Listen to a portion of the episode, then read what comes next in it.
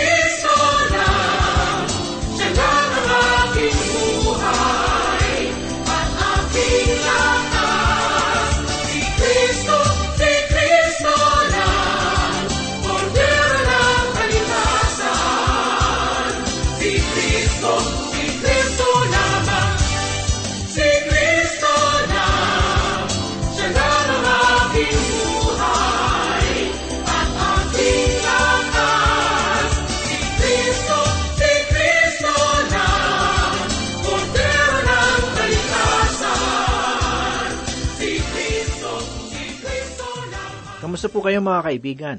Sana po ay nasa maayos kayong kalagayan at handang makinig at matuto ng salita ng Diyos. Ako po si Pastor Dan Abangco, ang inyong tagapanguna. Tayo po ay mag-aral ng salita ng Panginoon. Tayo po ay muling magpapatuloy sa ating pagbubulay sa mga pahayag ng Diyos sa pamamagitan ni Propeta Sakarias. Ating pong simulan sa pamamagitan ng pagbabasa sa ikalabing tatlong kabanata, ikalawa hanggang ikaapat na talata. Ganito po ang sinasabi. Sa araw na iyon, sabi ng Panginoon ng mga hukbo, aking aalisin sa lupain ang mga pangalan ng mga Diyos-Diyusan, kaya't sila ay hindi na maaalala pa. Aking palalayasin sa lupain ang mga propeta at ang karumaldumal na espiritu sa lupain. Kapag ang sinuman ay muling magpropesiya, sasabihin sa kanya ng kanyang ama at ina na nagsilang sa kanya, ikaw ay hindi mabubuhay sapagkat ikaw ay nagsasalita sa kasinungalingan sa pangalan ng Panginoon. At aalisin siya ng kanyang ama at ng kanyang ina na nagsilang sa kanya kapag siya ay nagsasalita ng propesiya. Ikahihiya ng bawat propeta ang kanyang pangitain kapag siya ay nagsalita ng propesiya. Hindi sila magsusuot ng kasuutang balahibo upang mandaya. Mayroon pong dalawang bagay na umagaw ng pansin sa akin dito. Una, sa pagparito ng Panginoon, ang mga bulaang propeta ay mapapahiya, mahatulan dahil sa kanilang mapanlinlang na pangitain. Sila ay magiging kahiyahiya dahil ang Panginoong Hesus ay paparito at ituturing ng mga sinungaling ang bawat isa sa kanila. Ang ikalawang bagay na mapapansin natin ay hindi sila magsusuot ng kasuutang balahibo upang mandaya. Ang kasuutang isinusuot ng mga propeta ay kapa na mabalahibo, balat ng tupa, o kaya ay balat ng kambing, o kaya ay balat ng kamelyo. Noong si Iso ay ipinanganak, sinasabing siya ay mabalahibo na mistulang nakasuot ng ganitong uri ng kasuutan. Si Propeta Elias ay nagsuot ng ganitong uri ng kapa, at ganito rin ang kapa na nahulog sa kanyang kalahi na si Eliseo. Sa pamamagitan ng isang kasuutan, makikilala ang isang taong propeta ng Diyos at ang mga bulaang propeta na makakaramdam ng kahihiyan sa kanilang sarili dahil sa pagpapanggap na tunay na propeta. Nakita niyo na si Propeta Sakarias ay hindi nagpapakilala ng isang bagay na bago, bagkus ay isang bagay na alam na alam ng mga tao sa kanyang panahon. Ngayon ay dumako naman po tayo sa ikalimang talata na ganito ang sinasabi. Kundi kanyang sasabihin, ako'y hindi propeta, ako'y magbubungkal ng lupa, sapagkat ang lupain ay aking pag-aari mula sa aking kabataan. Ang mga lalaki na mga bulaang propeta ay magsisibalik sa bukid. Ang sumunod pong dalawang talata ay nakakikilabot sa katunayan, ang mga kritiko ay binalak na tanggalin ang mga ito sa teksto dahil sinasabi nilang nakakabiglang makita na naibigay na ang propesiyang ito sa panahong iyon. At ito nga, ito ang kamangha-mangha dito. Tiyak, walang dahilan upang tanggihan ito. Nariyan ito upang bigyan tayo ng babala. Nais ko lang sabihin na mayroong iba't ibang pananaw sa kung sino ang tinutukoy sa talata. Ako ay naniniwala na ito ay si Kristo. Atin naman pong basahin ang ika-anim na talata at sasabihin ng isa sa kanya, ano itong mga sugat sa pagitan ng iyong mga bisig? Kung magkagayon, siya ay sasagot, ang mga ito'y sugat na tinanggap ko sa bahay ng aking mga kaibigan. Ang salitang sugat na tinanggap ko sa bahay ng aking mga kaibigan ay isinalin ng ilang matataas na mga kritiko na sugat na tinanggap ko sa bahay ng mga nagmahal sa akin. Subalit, hindi nila siya minahal noong una siyang pumarito. Sila'y galit sa kanya. Siya ay naparito sa kanyang sariling tahanan at siya ay hindi tinanggap ng kanyang sariling bayan. Juan isa, labing isa. Subalit ang lahat ng tumanggap sa kanya sa mga panahong iyon ay kanyang pinagkalooban ng karapatan na maging mga anak ng Diyos. Noong maibuhos na ganap ang Espiritu, sila ay tatanggap sa Kanya, at sila ay nagtataka na nagsasabi, Saan mo nakuha ang mga sugat sa iyong mga kamay? Siya ay sasagot ng, Ako ay nasugatan dito noong una akong pumarito. Siya ay naparito sa kanyang sariling bayan, ang angka ng Hudyo. Ang mga ito ay kanyang bayan, ang nalabi lamang na tumanggap sa kanya sa panahong iyon, at sa katunayan ang mga nalabi lamang ang tatanggap sa kanya sa kanyang muling pagparito sa sanlibutan. Bagaman sa aking palagay, ito ay higit na maraming nalabi. Ang isa ay nagsabi sa kanya, Marahil ang tinutukoy po dito ay ang tagapagsalita ng mga nalabi tulad ni Pedro na nagsalita para sa iba pang mga apostol noong sinabi niya kay Jesus na ikaw ang Kristo, ang anak ng Diyos na buhay. Mayroon pong isang awitin na kung saan si Jesus ay tinawag na ang dayuhan ng Galilea. Hindi ko po alam sa inyo, pero ako po ay ayaw ko sa awiting iyan. Hindi siya magiging dayuhan sa Galilea para sa mga nakakakilala sa kanya. Noong una siyang pumarito, siya ay dayuhan sa Galilea sa kanyang sariling bayan. Ngunit sa kanyang muling pagparito sa sanlibutan, siya ay hindi dayuhan ng lugar na iyon. Walang alinlangan siya ay hindi dayuhan ng Galilea sa mga mananampalataya sa panahong ito kung saan tayo ay nabubuhay. At para sa akin, ay hindi dapat nating kinakanta ang awiting iyon. Ang makilala siya ay walang hanggang buhay. Si Apostol Pablo, sa mga huling araw ng kanyang buhay, ay isinulat ang upang makilala ko siya at ang kapangyarihan ng kanyang muling pagkabuhay at ang pakikisama sa kanyang mga kahirapan na ako'y matulad sa kanya sa kanyang kamatayan. Pilipos 3, talata 10 Subalit totoong sila ay hindi kilala si Jesus noong siya ay unang pumarito. Ang bagay na ito ng maling pagkakakilanlan ang pinagmula ng mga balangkas ng mga manunulat pareho ng sa komedya at ng sa trahedya mula noon hanggang ngayon. Tulad halimbawa ang gawa ni Alexander Dumas na The Count of Monte Cristo at lalong higit na nakakapanlumo kung ang kwento ay base sa tunay na buhay.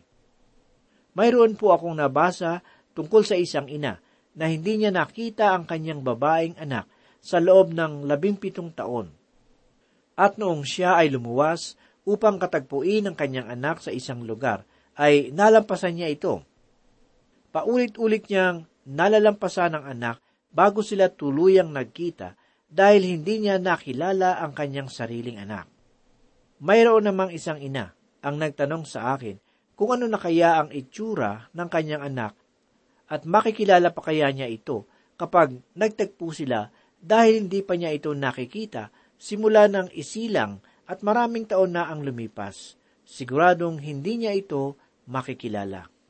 Gayunpaman, sa akin pong palagay, ang pinakamalaking trahedya sa kapanahunan ay pinahayag sa labing apat lamang na salita. Siya ay naparito sa kanyang sariling tahanan at siya ay hindi tinanggap ng kanyang sariling bayan. Grabe, idinitalye ito ni Juan Bautista noong kanyang sinabing, Ako'y nagbabautismo sa tubig, sa gitna ninyo ay may isang nakatayo na hindi ninyo kilala.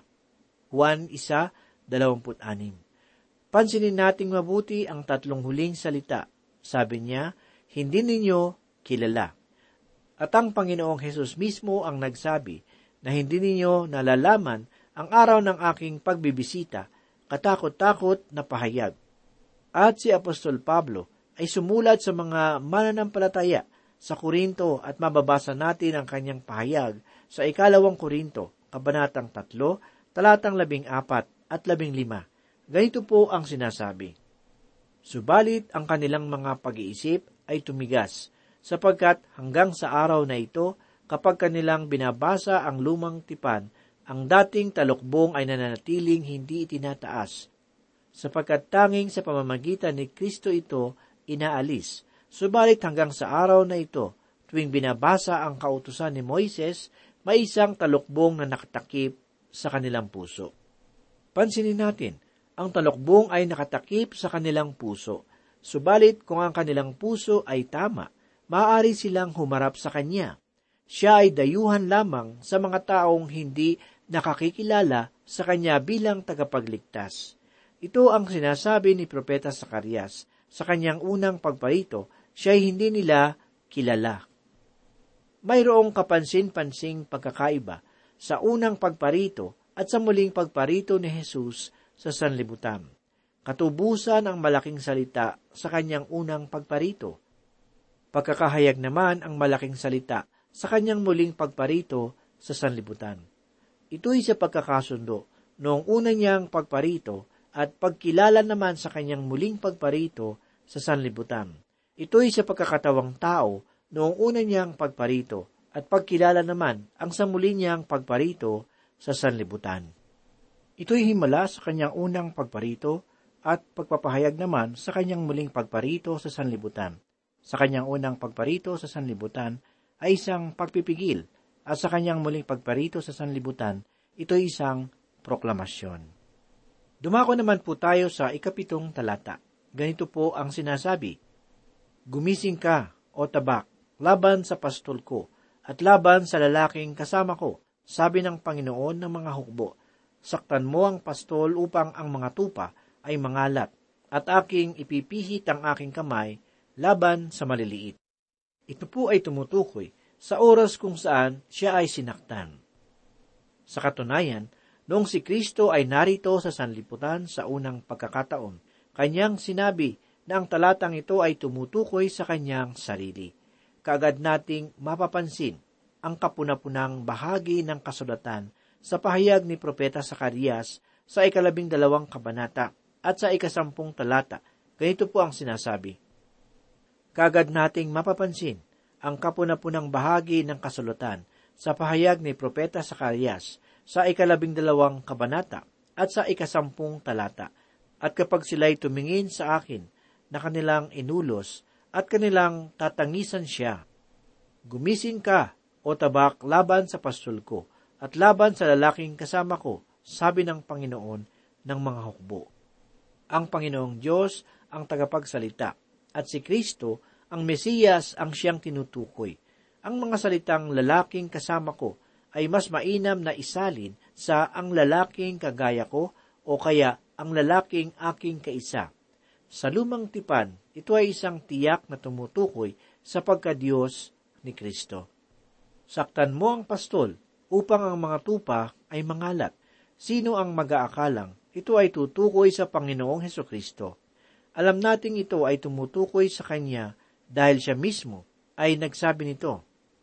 Mababasa po natin sa Mateo, Kabanatang 26, talatang 31 ang ganito. Pagkatapos ay sinabi ni Jesus sa kanila, Kayong lahat ay tatalikod dahil sa akin sa gabing ito, sapagkat nasusulat, Sasaktan ko ang pastol, at ang mga tupa ng kawan ay magkakawatak-watak. Nakita niyo na ginawa niya itong maipatutupad sa kanya kung ikaw ay may duda na ang Diyos ay mayroong layunin sa hinaharap para sa Israel, kailangan mong pagtuunan ito ng maigi. Sa mga propesiyang ito kung saan tumutukoy sa una at sa muling pagparito ni Kristo sa sanlibutan, ang Panginoong Heso Kristo ba ay nagsisinungaling? Sinasabi niya na siya ang tinutukoy ni Propeta Sakarias noong kanyang sabihing, saktan mo ang pastol upang ang mga tupa ay mangalat at sa kanyang muling pagparito sa sanlibutan, sila ay magtatanong ng, ano itong mga sugat, mga marka ng pako sa pagitan ng iyong mga bisig? At ang kanyang isasagot ay, ang mga ito ay sugat na tinanggap ko sa bahay ng aking mga kaibigan. At katulad ng makikita natin sa ikalabing dalawang kabanata, sa pahayag ni Propeta Sakarias, sila'y tumingin sa akin na kanilang inulos at kanilang tatangisan siya na gaya ng pagtangis sa kaisa-isang anak. Ito ay ang dakilang araw ng pagtubos para sa mga Hudyo, at nalinaw na ito ay para sa panahong darating. Basahin po natin ngayon ang ikawalong talata. At mangyayari sa buong lupain, sabi ng Panginoon, dalawang ikatlong bahagi ay aalisin at mamamatay, ngunit ang ikatlo ay maiiwan. Ang mga salitang, ngunit ang ikatlo ay maiiwan, ay tumutukoy sa parehong nalabi na magtatanong ng ano itong mga sugat sa pagitan ng iyong mga bisig. Mapagdaraanan nila ang katakot-takot na sanhi ng panahon ng dakilang kapighatian na kung saan dalawang ikatlong bahagi sa kanilang bayan ay malilipol. At ganito naman po ang sinasabi sa ikasyam na talata. At aking dadalhin ang ikatlong bahagi sa apoy, at sila'y dadalisayin ko na gaya ng pagdalisay sa pilak, at sila'y susubukin ko na gaya ng pagsubok sa ginto. Sila'y tatawag sa aking pangalan, at akin silang diringgin. Aking sasabihin, sila'y bayan ko, at kanilang sasabihin, ang Panginoon ay aking Diyos. Hindi ba't napakagandang pahayag ito? Ito ay ang mga taong titindig para kay Kristo at magiging tapat sa Kanya sa panahon ng dakilang kapighatian. Magagawa nila ito sa buong panahon ng dakilang kapighatian sapagkat sila ay kanyang tinatakan. Mga minamahal naming tagapakinig, napakabuti po ng ating Panginoong Heso Kristo. Ang mga tapat sa Kanya ay hindi niya pinababayaan. Siya ay laging nandiyan, pinagmamasda ng kanyang bayan. Maging hanggang sa mga huling araw, kung sila'y tatawag sa Kanya, sila'y Kanyang diringgin. Nakakalungkot nga lang dahil ayon sa nabasa nating pahayag, marami sa mga taong ito ay malilipol dahil sa hindi nila pagtanggap kay Heso Kristo. At hindi sila kilala ni Heso Kristo sa muli niyang pagparito sa sanlibutan. At marami pang mga tao ang daranas pa ng katakot-takot na hirap sa panahon ng dakilang kapighatian at mga nalabi lamang na mga tapat ang magagantimpalaan. Sila'y tatawag sa kanyang pangalan at kanya silang diringgin. Gayun din naman sa atin mga kaibigan ang Diyos ay mabuti. Nais niya na ang bawat isa ay maligtas. Nais niya na tayo ay makasama ng Panginoong Heso Kristo sa kanyang muling pagparito sa sanlibutan. At nais niya na hindi natin danasin ang katakot-takot na hirap sa panahon ng dakilang kapighatian. Ang kabutihan ng Diyos ay ipinakita niya sa pamamagitan ng kanyang pag-ibig sa bawat isa. Mahal niya ang bawat isa sa atin. Sinasabi sa ikaratlong kabanata ng Juan, talatang labing anim ang ganito, Sapagkat gay na lamang ang pag-ibig ng Diyos sa sanlibutan, na ibinigay niya ang kanyang tanging anak, upang ang sino man sa kanya'y sumampalataya ay huwag mapahamak, kundi magkaroon ng buhay na walang hanggan. Kaibigan, mahal ka ng Diyos, ibinigay niya ang kanyang tanging anak na si Yesu Kristo at upang hindi ka mapahamak, kailangan mong sumampalataya sa Kanya, kay Heso Kristo, at ikaw ay magkakaroon ng buhay na walang hanggan. Mayroong isang kwento tungkol sa isang lalaki na tatawagin natin sa pangalang John. Si John ay nasa higit dalawampung taong gulang pa lamang. May asawa at mayroong isang gwapong anak na si Greg. Pangarap ni John na makapaglakbay kung saan-saan. Ngunit ang pangarap na ito ay naglaho noong malugi sila sa kanilang negosyo. Dahil sa nabigong pangarap, nagpasya si John na dalhin na lamang ang kanyang pamilya sa Missouri, USA, kung saan nakakuha siya ng trabaho. Si John ay nakaupo sa isang silid kung saan kinukontrol ang mga makinang nagtataas at nagbababa sa malaking tulay. Sinisigurado niyang mapayapang nakakadaan ang mga barko kaya kailangan niyang itaas ang tulay at binababa naman niya ito kung ang tren ay kailangang dumaan. Isang araw, isinama ni John ang kanyang anak na si Greg. Si Greg ay manghang-mangha sa ginagawa ng kanyang ama na kahit isang kamay lamang nito ang nakahawak sa kambyo ay nagagawa niyang itaas at ibaba ang napakalaking tulay at siya ring rilis ng tren. Lumipas pa ang ilang sandali at di nila namamalayan na oras na pala ng pananghalian. Hinayaan lang ni John na nakataas ang tulay upang makadaan ang mga nakatakdang umalis na barko. Hinawakan niya sa kamay ang kanyang anak upang mananghalian. Dahan-dahan silang lumakad sa isang makitid na tulay. Habang sila ay nanananghalian, nagkwento ang ama tungkol sa kanyang trabaho. Masayang masaya ang dalawa nang bigla na lamang silang ginulintang ng isang malakas na busina. Biglang naalala ni John na nakataas pa pala ang tulay na siya ring riles ng tren. Nagmamadaling bumalik sa pinagkokontrolang silid si John. Minsan pa, sinigrado ni John na walang barko sa ibaba bago niya ibaba ang tulay. At katulad ng pagkasanay sa kanya, tumingin ito ng tuwid sa ibaba upang siguraduhin walang nasa ibaba. Mukhang si Greg ay gustong sumunod sa kanyang ama, ngunit nalaglag sa maliit na daanan. Sa mga sandaling iyon, ay nakita na ni John na duguan na si Greg. Alam ni John na ang pagbaba ng tulay ay katumbas ng pagpatay sa kanyang ginigiliw. Sa kabila ng pagkakataranta, ang kanyang nagdadalamhating isipan ay isinaalang-alang pa rin ang apat na raang pasahero ng tren na papalapit na ng papalapit sa tulay. Saglit na lamang ay daraan na ito. Subalit ito ay kanyang anak, kaisa-isang anak, ang kanyang dangal, ang kanyang kagalakan. Isang bagay lamang ang kailangan niyang gawin, at alam niyang kailangan ito ang gawin niya.